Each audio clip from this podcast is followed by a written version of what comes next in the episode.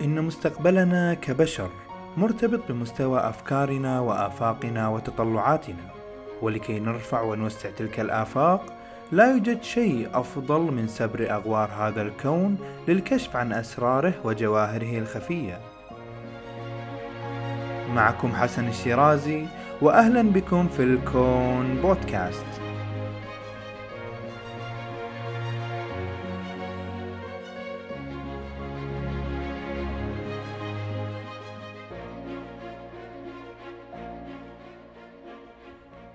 السلام عليكم ورحمة الله. من أول يوم يوعى الإنسان وهو يشوف نفسه على كوكب الأرض بصورته الحالية مكتمل البناء بالجبال والبحار والسماء محيطة فيه من كل جانب. ولكن عند التفكر للحظة في السؤال التالي كيف وجد كل هذا البناء بهذا الترتيب وهذا النسق؟ أو إذا شفنا الكواكب المجاورة لنا مع القمر بأشكالهم الحالية وتساءلنا كيف أصبحوا بهذا الشكل.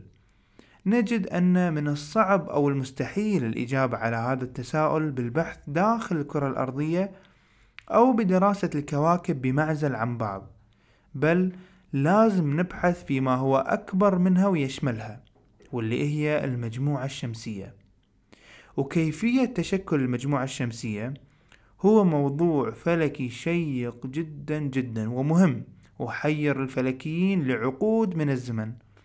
وراح نتطرق له في هذه الحلقة من البودكاست إن شاء الله. قبل لا نبدي لازم نتذكر أن هذا علم تاريخي ومثل ما هو واضح ما كان في أحد هناك وقت حدوث هذا علشان يشهد لنا بصحته أو خطأه.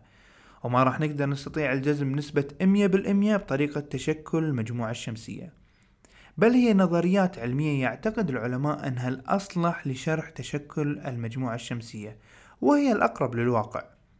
ما لدينا هو جمع للأدلة من كل فرع من فروع علم الفضاء والفيزياء والجيولوجيا والعلوم جميعها ثم تحليلها ثم نمذجتها بالحواسيب علشان نطلع بشيء يلائم كل هذه المعطيات. هذا بالإضافة إلى عشرات إذا مو مئات من الرحلات والعمليات الاستكشافية اللي تعملها وكالات الفضاء حول العالم من عقود من الزمن في المجموعة الشمسية. فالآن عناصر المجموعة الشمسية ما عادت غريبة علينا أو أجسام يستحيل تحليلها أو الوصول إليها بل صارت كأنها دول مجاورة نقدر نسافر لها بأي وقت علشان نسوي الدراسات اللازمة. فقد زرناها كلها وهبطنا على بعضها بل ورجعنا بعينات من أحدها. وحاليا قاعدين نحلل ونجرب شلون نقدر نعيش على الكوكب الأحمر. وهذا كله يصب في صالح الفهم العام للمجموعة الشمسية وطريقة تشكلها وللكون بشكل أعم وطريقة خلقه وتطوره. وأيضا هذا كله يخلينا قادرين نركب قطع المعلومات على بعضها وكأن إحنا عايشين في وسط لغز وقاعدين نركب قطعة بقطعة حسب المتوفر عندنا من معلومات علشان نحل ونلاقي أجوبة حق الألغاز اللي يقدم لنا إياها الكون. فالعلماء بداية يبحثون عن المشتركات بين الكواكب وبين الشمس والقمر ويشوفون الأنماط ويشوفون إذا بينها أي شيء يقدر يجمع بينهم ويطلعون فيه بنتائج تحلل هذا الوضع.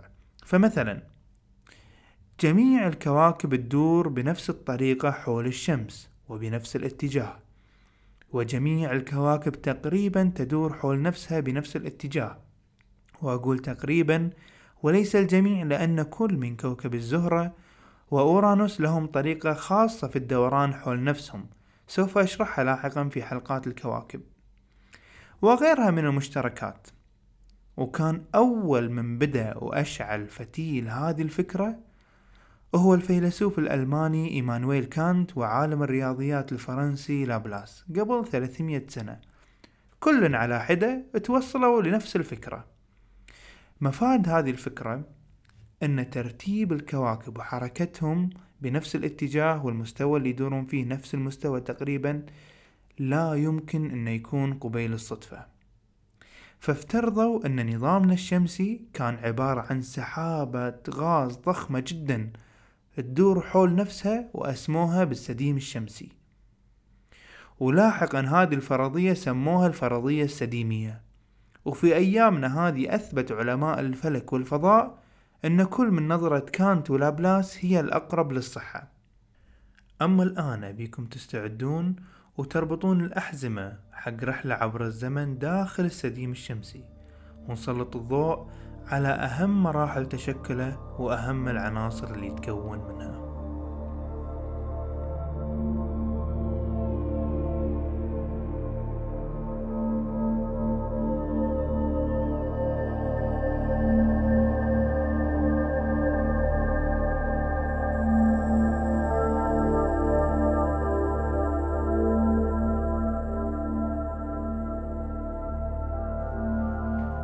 قبل خمس مليارات سنة كل شيء ابتدى مع موت وانفجار أحد النجوم المجاورة. قوة هذا الانفجار أدت إلى حدوث موجة صدمية وهذه الموجة كانت كفيلة بتحرك وهجرة الغاز الموجود في ذلك النجم ليختلط مع سحابة مجاورة لذلك النجم الميت. عندها وعندها فقط ابتدأ كل شيء فيما يخص مجموعتنا الشمسية. فالآن توجد سحابة حارة جدا ومكونة من كمية ضخمة من الغبار الكوني وكان هناك الهيدروجين الذي اندمج مع هذه السحابة من إثر موت النجم المجاور وشكل لنا المكونات الأولية اللازمة لتكون مجموعتنا الشمسية. تخيل معاي نغوص داخل هذه السحابة ونشوف عن كثب اللي يحصل داخلها. راح نشوف إن الغبار الكوني غير متوزع بطريقة منتظمة داخل هذه السحابة. بل هناك أماكن فيها غبار أكثر من الأماكن الثانية.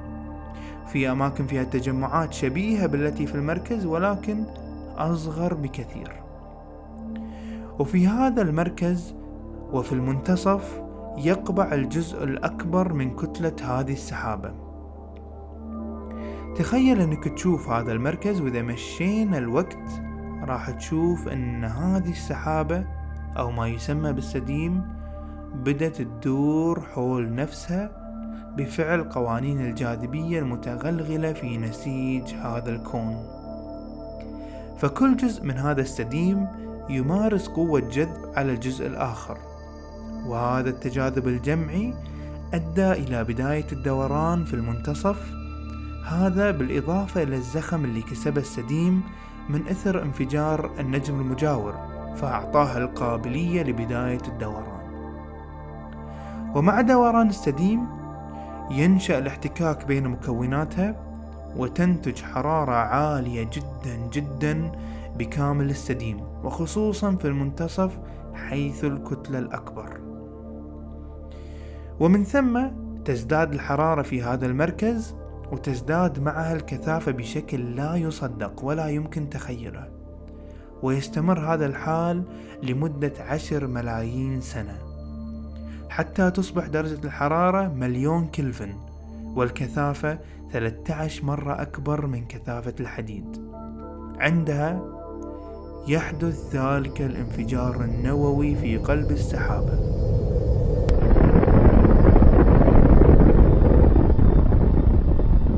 هذا الانفجار هو بمثابة إعلان الولادة للشمس في مركز المجموعة الشمسية. من قوة الانفجار تتطاير طاقة في كل اتجاه وتنشأ أول عاصفة رياح من الشمس وليدة اللحظة. وبفعل هذه العاصفة ينقشع الغبار ليرمى بعيدا عن المركز أو بالأحرى عن الشمس ويتبقى فيها الغاز المتلاحم بفعل جاذبية الشمس. ويكون الغبار المنقذف هو ذرة الأساس مع بعض الغازات لكل من كوكبنا الأزرق الصغير وأخوانه الصغريين عطارد والزهرة والمريخ. وعلى مسافة أبعد بكثير جدا تكثفت كميات أكبر من الغاز المنقذف من الشمس حول الكميات الصغيرة من الغبار والثلج. والغاز التي تشكلت عليه قلوب العمالقة الأربع.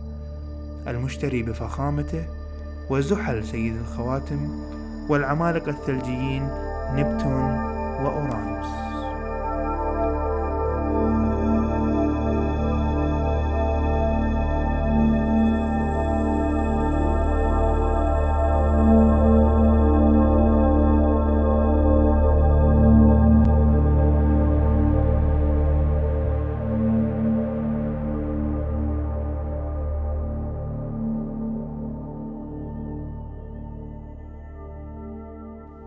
كانت هذه رحلة لشرح النظرية العامة والأكثر قبولا لتشكل المجموعة الشمسية وتسمى النظرية السديمية مثل ما ذكرت. واللي يدعم مثل هذه النظرية هي الصور الرصدية اللي يلتقطها تلسكوب هابل لمجموعات شمسية ناشئة. فلما حللوها العلماء وجدوا تطابق كبير جدا مع نتائج النظرية السديمية لتشكل مجموعتنا الشمسية. ومن هذا كله نقدر نطلع بفهم حق أشياء مشتركة بين الكواكب جميعا. أولها أن صار عندنا نوعين من الكواكب داخل هذه المجموعة. فالنوع الأول نسميه كواكب داخلية وهي الأرض وعطارد والزهرة والمريخ. وبالمناسبة كلها ممكن ملاحظتها بالعين المجردة من الأرض. ولها صفات تتشارك فيها مع بعضها البعض. ونسميها داخلية لقربها النسبي مع الشمس. مثال على ذلك أبعد الكواكب الداخلية هو المريخ. مسافته عن الشمس هي واحد ونصف مسافة فلكية. والمسافة الفلكية هي عبارة عن بعد الأرض عن الشمس. فالمريخ مثل ما قلنا مسافته واحد ونص مسافة فلكية. لما نقارنه بالمشتري وهو أقرب الكواكب الخارجية لنا نشوف إن المسافة الفلكية هي أربعين وحدة فلكية وهي بالتالي مسافة وفاصل هائل جدا يفصل بين النوعين. ولذلك أطلق عليه خارجية أو كواكب خارجية. لبعدها النسبي عن الشمس مقارنة بالكواكب الداخلية. من صفات الكواكب الداخلية أيضا أن حجمها وكتلتها صغيرة جدا مقابل الكواكب العملاقة. التي فقط لب كوكبها الصلب يستوعب ثلاث إلى خمس كرات أرضية.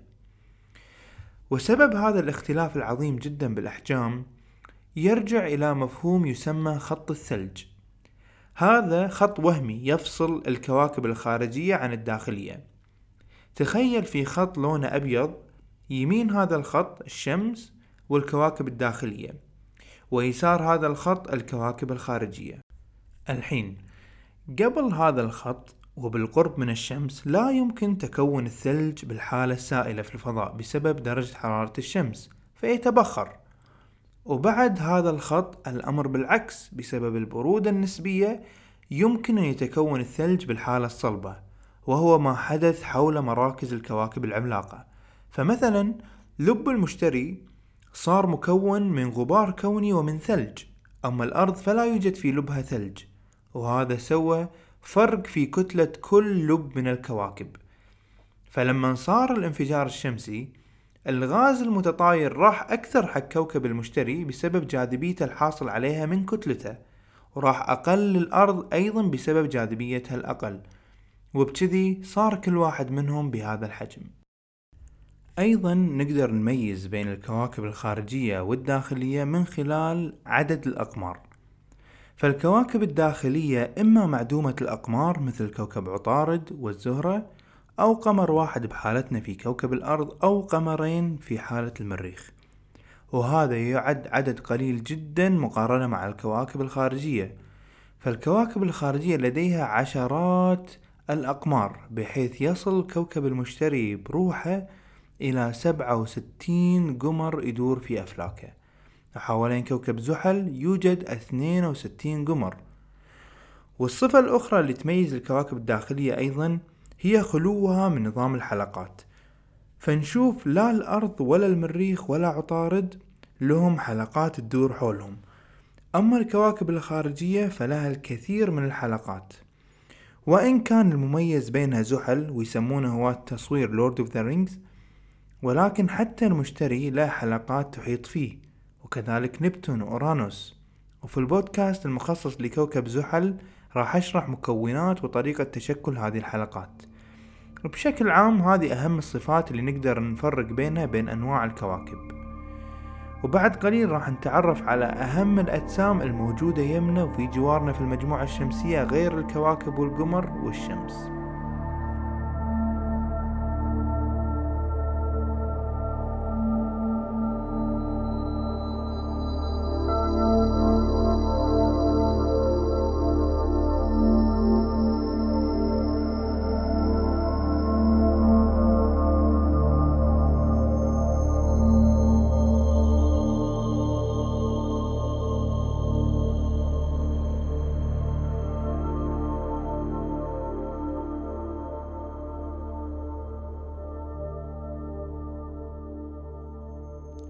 العلماء في وسط بحثهم وترتيبهم لكواكب المجموعة الشمسية احتاروا من المسافة الشاسعة اللي تفصل بين كوكبي المريخ والمشتري. فالمسافة كلش مو بسيطة وتقدر بعشرات الوحدات الفلكية. وهذا غريب إن ماكو أجسام تشغل هذه المسافة الكبيرة. فكان هذا مثل الدافع لهم للبحث أكثر عن المجهول في هذه المنطقة. خصوصا إن كان هناك قاعدة رياضية طورها عالم اسمه بود وهذه القاعدة كانت تأيد وجود كوكب في هذه المنطقة. فكان عند العلماء مثل القناعة في وجود شيء ما هناك. لتلعب الصدفة دورها عند العالم الإيطالي جيوسيبي فيازي في مدينة سيسيلي حينما كان يقوم في أبحاث ورصد لموضوع مختلف تماما وإذا به يرصد أول جسم في تلك المنطقة. ولكن ذلك الجسم كان صغير مقارنة بالكواكب فتم وصفه بالكويكب بسبب حجمها الصغير وتم تسميته بسيرس. وبعدها سرعان ما عثروا على جسمين في نفس المدار وأسموهم جونو وفيستا. لم تمضي سنوات كثيرة حتى اكتشفوا كويكب أسموه أستاريا حتى تم اكتشاف أكثر من عشر آلاف كويكب يدور في ذلك المدار. وأطلقوا على ذلك المكان الحاوي على كل هذه الأجسام بحزام الكويكبات. هذا الحزام عرضة وحدة فلكية. يعني عرضة تقريبا هي هو نفس المسافة بين الأرض والشمس تقريبا.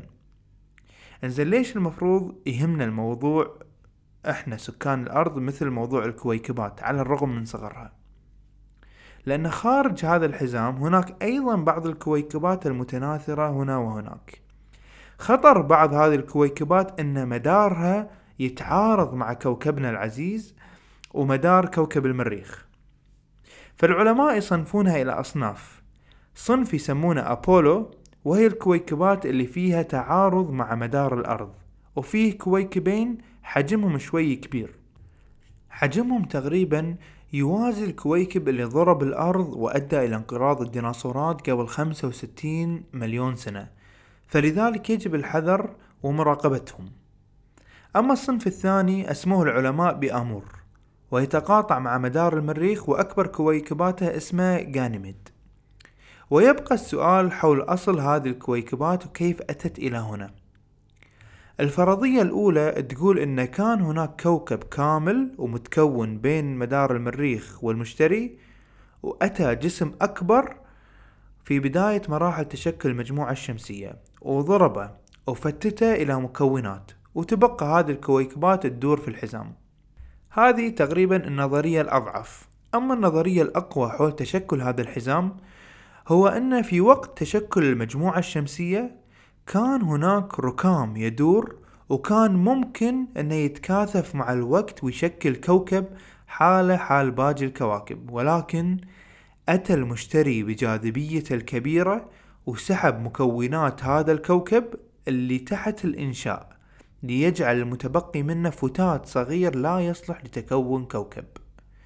وبالمناسبة كتلة كل الكويكبات في الحزام إذا جمعناهم على بعض تقريبا تكون خمسة بالمية من كتلة القمر أي كتلة بسيطة في المعايير الفلكية. والمسافات بين الكويكبات شاسعة جدا مو مثل ما يصورونها في أفلام الخيال العلمي أن في صخر قريب جدا والمركبة الفضائية في خطر. ولازم تتفاداها الكويكبات. فهذا كله بغرض زيادة الأكشن ولا يعكس الواقع. بشكل عام هذه قصة مجموعتنا الشمسية وكيفية تشكلها ومكوناتها. وإن كنا أغفلنا بلوتو ولم نذكره فبلوتو له شعبية كبيرة بين محبين الفضاء. راح نخصص له حلقة لاحقة نذكر أهم مميزاته وقصصه وكذلك نذكر الشهب والنيازك وسحابة أورت ليكتمل فهمنا المجموعة اللي نعيش داخلها ونأمل أن ننتقل بين كواكبها وأقمارها. انتظروني في البودكاست القادم فسوف نكمل سفرنا بين كواكب المجموعة الشمسية وسوف نزور كوكب كرة الحديد وكوكب الجحيم. في أمان الله وحفظه.